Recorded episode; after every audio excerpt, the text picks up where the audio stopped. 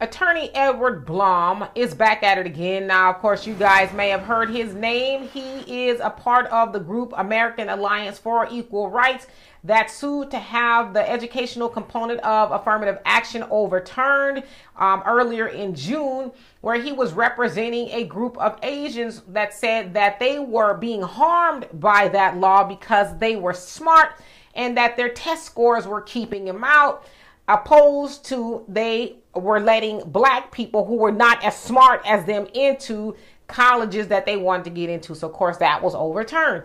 Well, he's been on a war path, if you will, and recently he sued a black woman owned group by the name of Fearless Fund that gives money to black women owned businesses in Atlanta, right? And so he says, well, it's not fair that you guys are just giving money to black women. And I know people, and some of those people were Asian, that applied for some of that money, and you guys told them no because they weren't black women.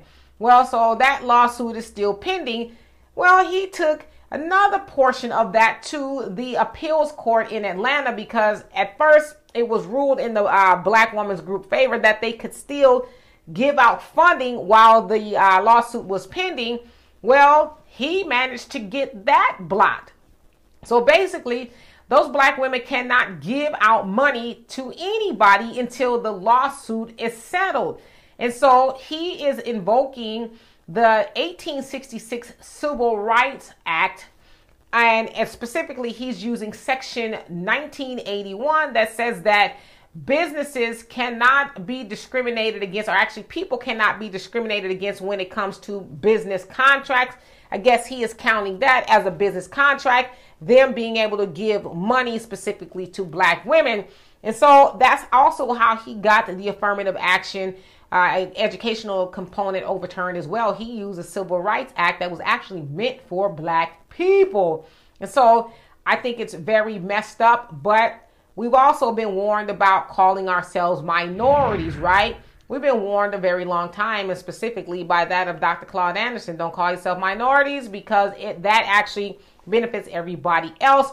And so the white man, uh, Edward Blum, is actually just using that law to help white people and Asians and actually undoing a lot of the things that the Civil Rights Act uh, was meant to do. And he said, in fact, that is his sole purpose is to turn it on his head and to get rid of it because good white people and Asians are being discriminated against and it's not fair.